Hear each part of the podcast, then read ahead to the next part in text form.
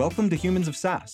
I'm your host, Ben Wynn, and on this show, I talk to entrepreneurs, innovators, and leaders from the tech industry who each have a unique and compelling story to share. Hello, everyone, and welcome back to Humans of SaaS. I'm your host, Ben Wynn, and today's a little different because I'm trying out video. Because, as some of you might know, I sit on the marketing team here at Catalyst, and so I have to take every opportunity I can to engage people across multiple platforms. So, if you're watching this on LinkedIn or on YouTube, great. it worked. Engage with our page. Go get a demo request. There's my plug for Catalyst.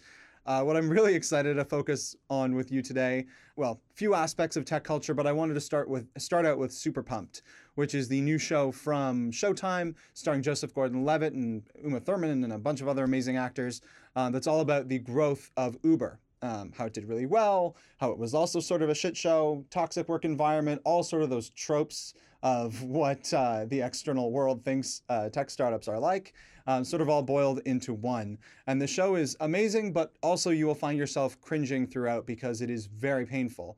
I imagine some of it is extremely painful and, and was really bad. And then some of it is sort of that effect of like when I listen to my own podcasts, I tend to cringe just because it's hard to listen to the sound of your own voice. And so sometimes we see these things, you know, we see like tech life reflected in these series. And then, you know, it's cringy when you look at it, but then you realize, oh, wait, but I do that. Hopefully, that's not the case for any of the sexual harassment or crazy stuff that happened at Uber. But it's funny because there's been a series of these now. With you know the whole WeWork documentary, we had the whole um, Elizabeth Holmes thing that came out, and now the dropout. Um, there's now another thing about WeWork that I think stars Anne Hathaway that's on Hulu, I think. Not quite sure. But I like that this is a trend of just like, okay, let's look at all the big startup failures and then like take them apart and then put in A-list actors to make these really captivating series about them. Um, at least, you know, hopefully it gets more people into tech because it's more mainstream and hopefully i mean some of them at least show you know they sort of resolve in a good way. I'm hoping that the end of super pump they sort of transition into how uber has since changed as an organization um, or at least from the outside how it appears to have changed. I'm sure they'll get to that part. I'm only on episode i think four so they haven't gotten to the part where travis kalanick has been ousted.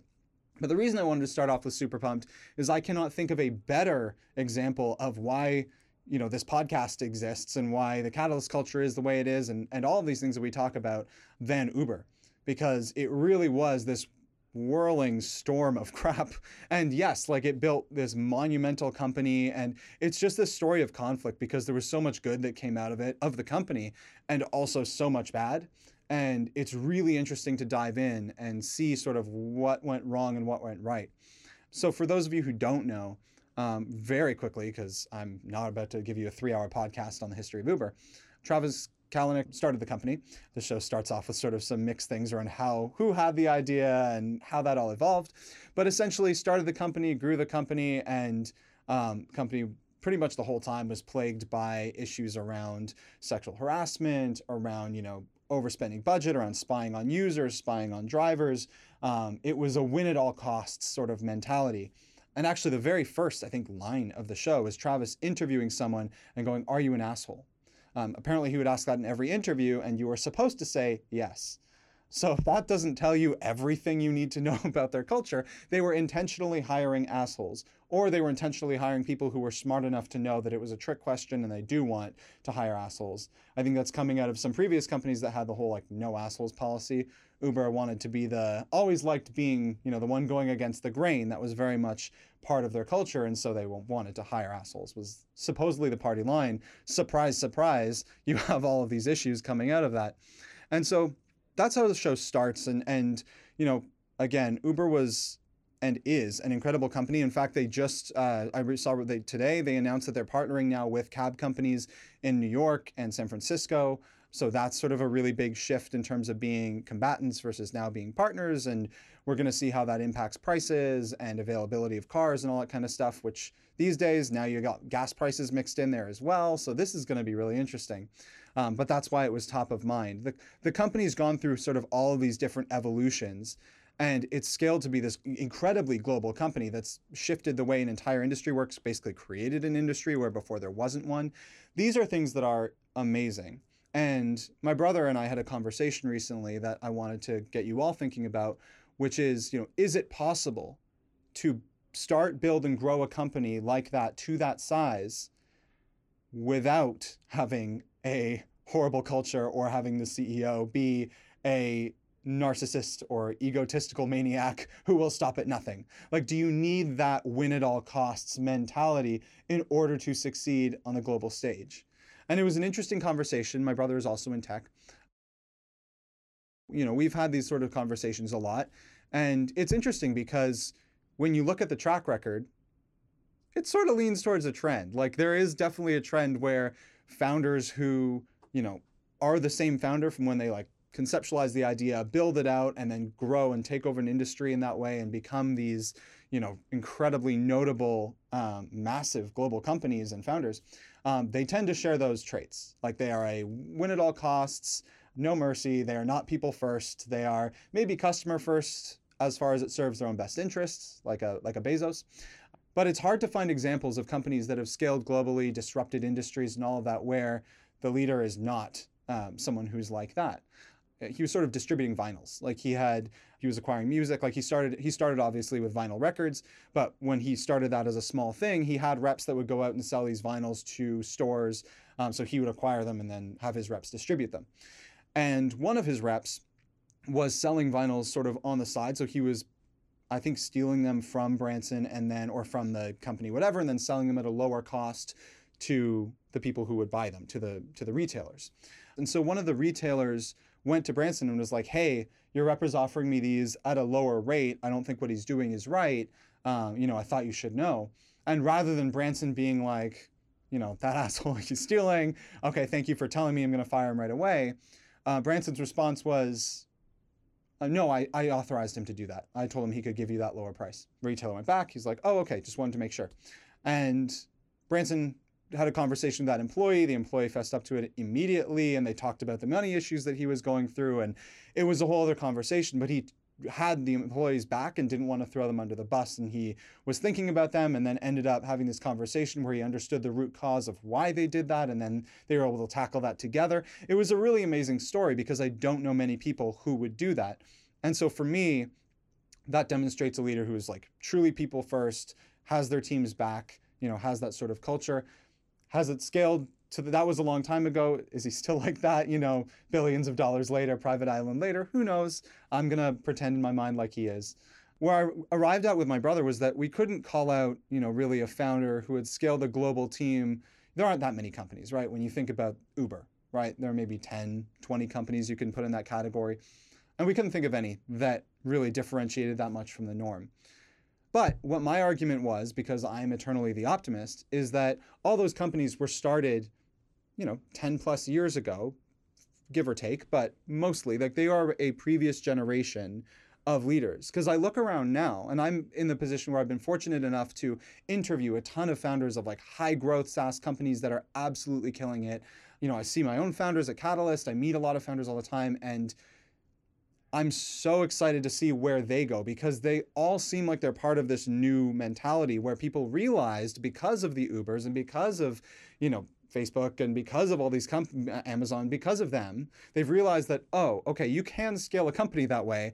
But if you want to stay on as the founder and you want to be really successful, generally you can't be that person. You can't have these issues of sexual harassment, of theft, of spying, of like all these things. You need to have strong core values if you're going to retain your team and grow your company and get great press and, you know, this, that, and the other thing. My argument is that that is still previous generation of founders, and that over the next 10 years, we're going to see a whole generation of new founders emerge where we will see tech leaders that do ha- have a people first mentality and are not a win at all costs mentality because frankly, no one wants to work at a win at all costs company. Like unless you're the one people wised up, right? Like unless you are the one or you're in the first like 5 employees who owns like a lion's share of equity and that is the only thing that matters and you will become a millionaire, why would you want to work with a bunch of assholes at a company that is looked at horribly by the press and by the public and all that kind of stuff?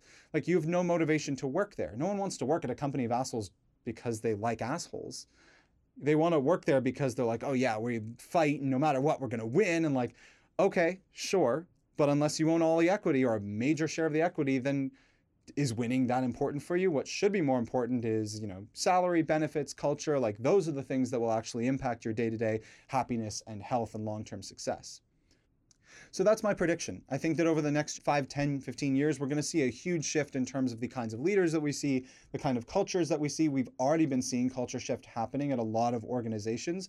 Granted, there is still a lot of work to do, but I think because of all of the bad press and the repeated, you know, issues that have come out from these problematic tech companies, even if it's in their own self-interest, they're acting much smarter when it comes to um, you know, company parties and um, you know, HR policies and diversity and things that they know are important if they want to not become if they don't want to have a Hulu documentary made about them. That's at the end of the day, like that's our goal, right? I remember in a previous episode I talked about um, Vishal Garg, the CEO of Better.com, and how he mishandled this whole thing of you know firing 4,000 people, and then he had all these news articles written about them, and it's like even if your motivation is I don't want to be that CEO that you know TechCrunch writes a, a scathing article about, and that's what makes you act in the right way, sure you're like, that's completely fine. Even if the threat of being caught is what keeps you from acting in a negative way, that works. Just as long as those results come through, that's the most important thing for you and your employees. So it's it's a question of being intelligent about what's best for your company. And I think that's something that Travis Kalanick, who's the Uber CEO, couldn't see at the time. But if he was in the viewer seat instead of the actor or whatever you call it, instead of the the subject, he would have been able to see a lot of these times where he had the opportunity to make small changes where he could still be like the winner take all like aggressive founder guy but still he could like have managed that better so that Uber, you know, he would have stayed in charge of Uber and they wouldn't have had all the cultural issues that they did. Easy things that wouldn't have impacted their growth. The problem is like when you, for example, how they had all these sexual harassment issues by allowing, you know, you have a top performer who you want to keep despite them being someone who repeatedly is sexually harassing people on the team. So you justify it by saying, no, we're win at all costs, asshole culture, so we're going to keep this this top performer despite the shit that they're doing. The problem is they had, I think, something like 92 or 95 out of 100 women leave the company. How many of them were top performers? Probably a lot um, probably a ton had massive potential. Like if you take any sample size of 95, and bear in mind, this is like 10 years ago. So being a woman in tech was that much more difficult to get in and to be, you know, accepted and valued as an equal member of the team. Like that was that much harder 10 years ago. So they were probably way, if you looked at a com- percentage comparison, there were probably a lot more top performers in that group than in the male group. But by keeping the asshole or assholes instead of reprimanding them or firing them, you lose all these other top performers. So there, there were opportunities to think longer term that just weren't taken. And I think, I'm sure he has a lot to reflect on. Doesn't seem like he's that sad. He took his $3 billion, traveled the world, bought some houses. You know, he's, he's not suffering in that sort of Adam Neumann, uh, who's the WeWork founder realm where they got their ridiculously massive payout and have seemingly suffered no consequences. But as someone who believes in karma, I, you know, I'm sure that they went through their fair share um, especially just with bad press in general. I mean, with someone with a massive ego, that's sort of the worst thing they can get is to be poorly thought of by other people. Today's show is brought to you by Catalyst Software, the fastest growing customer success platform on the market. Catalyst gives you unmatched customizability, a seamless bidirectional Salesforce integration that takes less than five minutes to set up, and a world class customer success team that'll be by your side every step of the way. Let's be honest, whatever you're currently using might be good enough but is good enough really what you're aiming for? Take your CS team to the next level by switching to Catalyst today. To learn more, visit catalyst.io. And if you aren't looking for a CS platform right now, you should subscribe to our newsletter and follow us on LinkedIn anyways. I make daily memes, we host all sorts of events, and we love to give away our swag, which has been called the comfiest swag in the industry. Again, check out catalyst.io to learn more.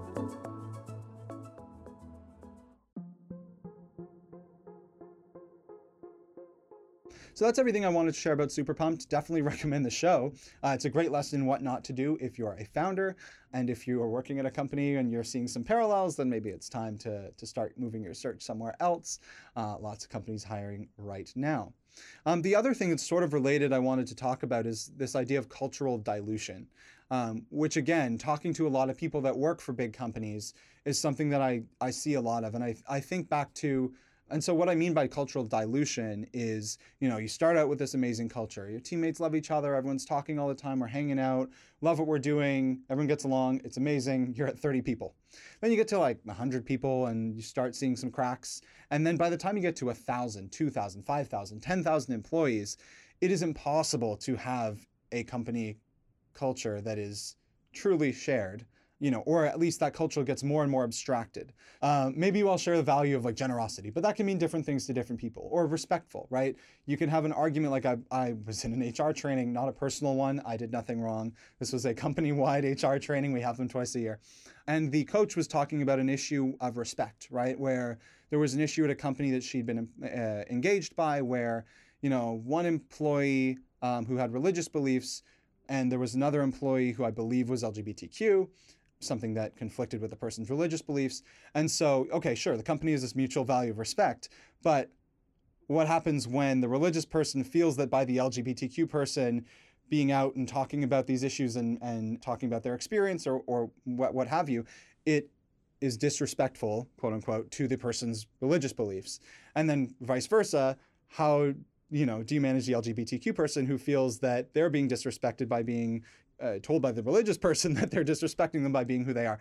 And there's a whole sort of thing there where you can see the two different angles.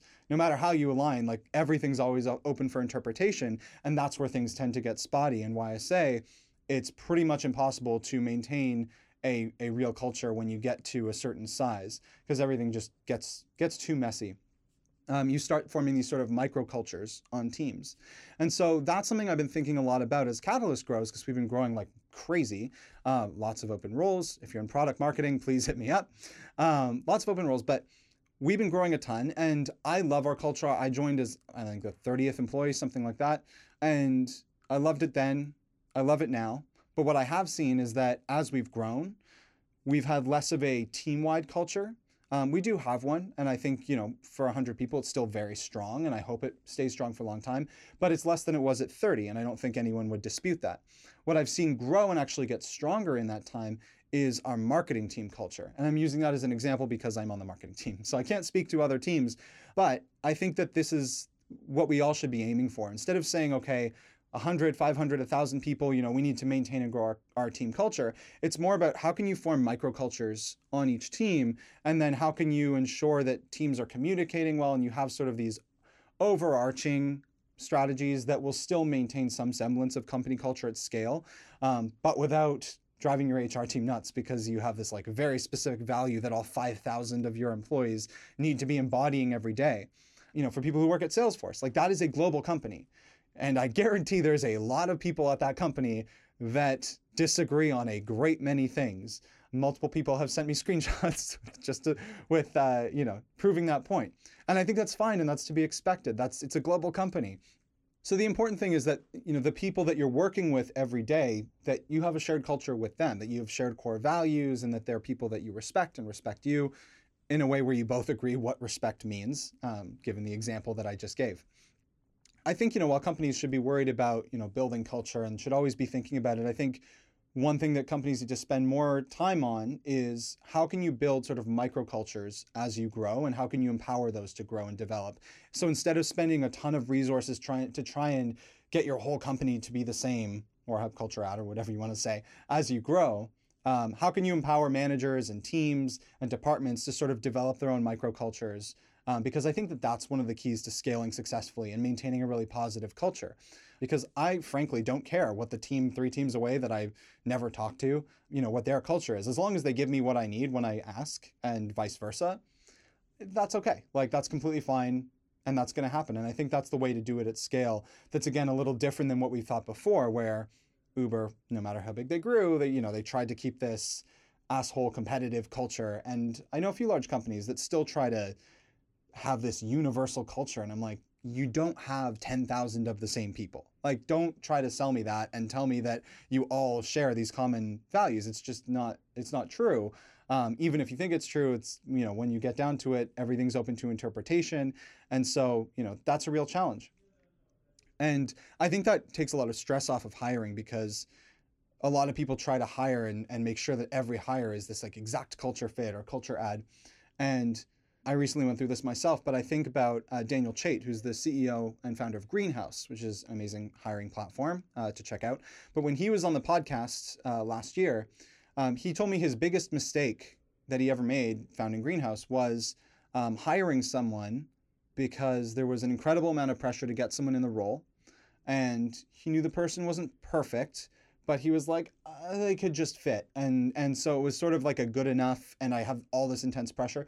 So he hired them, and that ended up being a huge mistake because that affected culture, productivity. They then had to let that person go and then backfill. Like there's a whole downstream effect of that. And so recently I was hiring for a role. We had a lot of pressure to to fill the role and um, came very close to hiring a couple people that wouldn't quite have been that person. But it's like agreeing to marry someone, right? It's like, you know, hiring is like entering a, rela- in a relationship, really, because you're going to see that person or talk to them pretty much every day and how they are and how you interact and all that is going to affect you every day. It's going to affect work, it's going to affect life. Everything is downstream of that. It's going to affect the future people you hire. I know we all know the trope hire slow, fire fast, blah, blah, blah. But reiterating on that, like it's not about hiring slow. If I'd found the person that I ended up finding in the first week, I would have hired them right away. Um, but it takes time sometimes. Sometimes you get lucky and they come waltzing in the door or through a referral, and that is amazing when that happens. But just because of that pressure, you know, if you're getting it from someone, they're pressuring you to hire someone, don't just hire someone. Push back and say, you know, I haven't been able to find the right person for this role, and I don't want to sacrifice the quality of our team, of our product, of our productivity, of our company, our culture. So here's what I need in order to find the right person. Right. And that's the biggest thing that I think I've learned in the last couple years in terms of like managing up.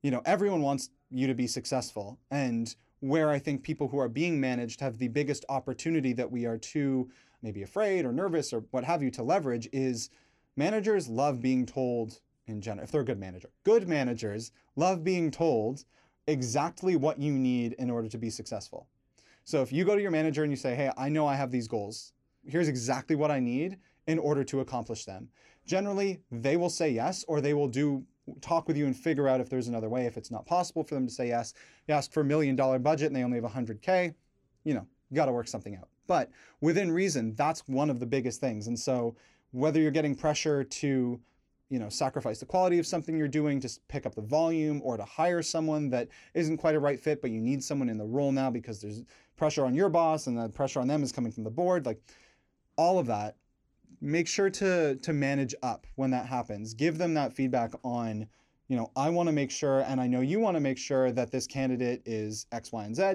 In order to do that, here is what I need. I need, you know, your help to reach out to people or to close candidates, or I need to move this from a to a senior role, or I need to, you know, I need the company's help. I need to do an announcement at our next company all hands to to do a push for referrals. Like there's a lot of levers you can pull for hiring, but it's one of those areas that it's like it's not like a vendor where you can cancel the contract. It's you're affecting someone's life, right? So you're hiring them and then training them, and then if you have to let them go, and then you have to backfill them, and you're back at square one, and it's like a disaster. So be very careful when you're hiring. It's definitely something I got from Super Pumped and something I think about a lot just as I interact with other growing and scaling tech companies.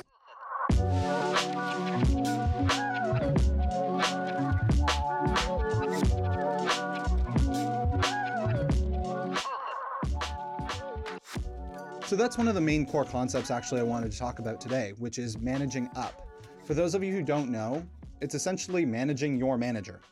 It's pretty straightforward, but it's something that I actually hadn't really heard of um, until a couple years ago. It's something I did maybe instinctively a little bit here and there, but it's something I've gotten way more intentional intentional about, especially in the last couple years. And I think a big part of that transition was myself becoming a, a people manager before last year, I hadn't been a, a people manager. And so I was used to being an IC or an expert IC and then talking with my manager and working with them, but it was a little bit different. And then when I became a people manager, I very quickly realized that the most valuable thing that my team could give me is like very direct feedback and telling me exactly what they need in order to do their job and do it well. Um, that I loved because that's my job. Like my job is to make my team successful. And so I need to know what's going to make them successful. I can make my best guess, but I can't tell them for that. Like the whole reason that they're in their job is because they know how to do it and do it well. So if I ask a team member to do something and I haven't given them the resources they need because I haven't anticipated or there's something something else going on, then I need to know. And so that was really the the most valuable thing that um, I was able to start getting from my team and coaching them on giving me feedback and, and managing me um, which is something I'm now doing going forward for all team members, is sort of giving them very specific ways that they can manage me as their manager, which is counterintuitive, but it's also something I've done with my manager, he's doing with his manager. And I think that's that's an incredibly important thing that we're under leveraging um, in companies. And as we get flatter, all, and you know many companies have gotten quite flat in terms of their org structure, at least in terms of communication. You still have to have obviously an official org structure, but in terms of communication, tech companies are quite flat in general. And as that's happened, communication starts to break down a little bit. And one of the, the biggest advantages that I don't think people are taking advantage of is managing up. A lot of times from our, our managers or from our senior leadership, we'll get a directive, right? Okay, we need you to hit this revenue goal. We need you to generate this many marketing qualified leads, make this many upsells, get this net revenue retention. And we're like, yeah, okay, that sounds good. right? And we rush back and we stress about it and we try to do it and we're, you know, we do everything we can and sometimes we hit the goal and sometimes we don't. But what happens is if they give you a goal and for some reason that goal is unattainable, at most companies where you don't have that, that good sort of flat communication, people end up just getting frustrated. And either they'll end up missing their goal or they'll leave and go to another company because they keep giving getting goals that they can't hit, or they'll just be insanely stressed about it. Maybe they'll get it done and maybe they won't. And so when you introduce this concept of managing up, it gives the opportunity for okay, manager gives you a goal and then you can give feedback on that goal. Is it doable? Okay, in order to achieve that goal, here's what needs to be true. Right? So when I was a CSM, that might have been like, okay, you want me to upsell this customer and expand to whatever new department. Great, I can do it. We have a great relationship. They've achieved a lot of value. The problem is for this department, they need this integration. So until that integration is built, I cannot do that upsell. How can I work with you? How can I help product? How can I help make this a priority?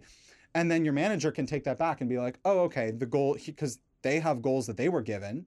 And then they can take that back and say, hey, my team is saying we can hit this goal, but if we want to hit this goal, we need this integration. Here's the revenue it impacts, blah, blah, blah. That's a whole other conversation.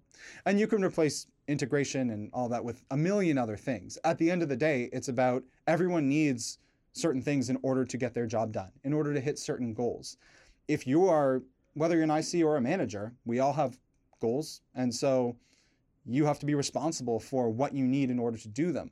Managers will never judge you, at least good managers. I keep saying managers, but I mean good managers, will never judge you for coming to them and saying, hey, in order to hit this goal, here's what I need, or here's what would need to be true. And if they disagree with you, then that's a healthy discussion. But good managers will judge you if you have those thoughts, but then you just miss your target and you never communicate that to them or to anyone else where action can be taken because that manager is now being affected because their team is missing their goals. And so that reflects poorly on them. And then their manager's going, Why didn't you know that this was an issue? And blah, blah, blah. And then they look silly because they didn't know what their team was thinking. And it's a whole chain reaction up until, you know, the board. So if you're an IC or if you're a manager, essentially if you're anyone who has a manager, which is pretty much everyone, you know, think about managing up. Think about how you can work that into your um, daily life, your work life, like when you set goals, your next meeting, your next one on one with your manager. My favorite one on ones that I've had with my team members are, are when they come and they're like, okay, here's where each of these projects is. Here is exactly what I need from you. That sounds like what a manager would say to the person they're managing. But that was coming from someone I managed coming to me. And that was amazing because then I can just give them what they need and reciprocate, right? Okay, that's all perfect. Here's what I can get done. Here's what I need from you in order for us as a team to accomplish X, Y, and Z. So it's my goal, my job as the manager to accomplish the team goals, but it's each member of the team's job to make sure that they have what they need in order to do what they need. So that's something that I think a lot of the best companies have in common is this sort of flat org structure, bidirectional communication, um, and people are good at managing up as as well as down, right? Like obviously as a manager, there's a lot to, that you need to be good at to be a good manager and manage a team. Um, but I think one of the most ignored skills, or one of the most underdeveloped or under talked about skills, is this idea of managing up. And it's funny because going back, tying this back into the beginning, because everything has to come full circle. When I watch Super Pumped, there are so many things that I'm like, if I saw my manager do any of these, like I would be on them. I would be pulling them aside. I would be scheduling time with. them, I would be talking to them. Like the fact that no one that everyone saw all these issues going on and you see this in the office right? Like in the office in super pumped like everyone's sees this stuff happening and then they're just down at their laptop like oh, no, I'm not I'm not seeing anything it's whatever. But like that's probably the most infuriating thing for me because I'm like if I saw the Catalyst founders acting you know anyway like Travis Kalanick was or at least how to be fair I didn't work there. So if they were acting anyway like Joseph Gordon-Levitt is portraying Travis Kalanick to have acted I would be pulling them aside right away. And I think that that's what any leader would say that they want of their organization right? I want to be told if by my team if i'm saying or doing something that's stupid or offensive or is leading us down the wrong path um, in their opinion and we can have a discussion about it. Everyone wants that for the most part. There are so many things that you know i watch these these documentaries whether it's the e-work the WeWork one the theranos one the uber one where i just want to yell at my screen because it's so close to home. And what you can do is implement those things now so that the company you're at doesn't become one of those. You can be vocal in a very respectful way about certain things that you're seeing and if you're seeing something that's wrong or that's mishandled there are so many ways to to make a positive impact and don't let your company devolve into one of those. That's a recipe for disaster. So maybe i'll close with this because this was um, a funny story. I think is funny. At an older company i used to work at um, i noticed there were some culture issues going on right i noticed that a lot of people were unhappy disengaged and so i took it to the coo and he was basically like, I, I don't agree. and so I was like, okay, you want to talk to people? You want to, and meh, like I got all these meh responses. And I was like, people are going to leave. I'm like, I like this. I like the company. I like the people. Like, I don't want people to leave. Everyone's complaining about these things. So I took it upon myself to create a culture survey that I sent to everybody at the company except for the co founders. You can probably guess where this is going. So I did that survey. I took the results back to the COO. I said, look, aren't I a great employee? I didn't say that, but I was like, look, here are the results. I ran this survey. You know, 80% of our employees are are thinking of leaving. Um, and bear in mind, I was an IC at the time, like low bottom rung. You know, the thing of leaving, people are not happy. Here are some things that I think we could do that would really boost morale and all these things. And in my head, I'm thinking like, oh wow, I'm such a great employee. I took all this initiative. It shows I really care. Yeah, he was not happy. After the co-founders spoke, he, the feedback he gave me was, I'm glad you did it, but I would have liked to have been asked. And I could tell that I had very much upset him because I'd gone behind his back. Fast forward, I was interviewing for a job, a different job a couple years ago. And I told this story because, again, I'm still of the mindset that this shows that I'm like, I take initiative and I care and all this stuff. And if I was the hiring manager, that's the exact kind of story that I that would make me want to hire someone. And I actually I made it to the last round of the interview. I went through all these rounds of interviews, and the last one, which was the culture fit, I didn't get the job. And the reason was because they felt that I was, I think mutinous was probably the word that they used. I was like, oh, okay, I guess I'm not a culture fit there. But I mean, that is just something that, again, is a hill I will die on. Like if if if I see something, like I will take action on it and if that's not the culture that you want at your company, then don't hire me. Don't hire people like me. Like hire people that are just to keep their heads down and, and do what they're told. But I think most companies nowadays are very cognizant of the fact that, you know, there's a lot of risk, company culture and being exposed socially, like uh, on social media, in the news, like they don't want that to happen. And so companies more and more are valuing people who are very honest um, and speak their mind respectfully about you know the state of the company and their opinions on things and issues with management issues with culture. You know you need that. And again it goes two ways. So if you're someone who voices your opinion on something if you're heard and acknowledged and you're given a respectful answer and there's a reason why a choice was made or they can't do what you're asking them to do you have to accept that as well. This this is a two-way street. I'm not saying that everyone should go make demands of their leadership and say if you don't do this i'm going to leave. But there's a middle of the road and at the end of the day it's about just being respectful and realizing you're all on the same team, working towards a common goal, and that you are helping in the best way that you know how, right? Which in some cases might just be being really honest about what you're hearing in the rumor mill or what you're seeing in the product or what you're seeing in the industry and sort of seeing what, what leadership's responses are to that. Um, so something to think about just going forward.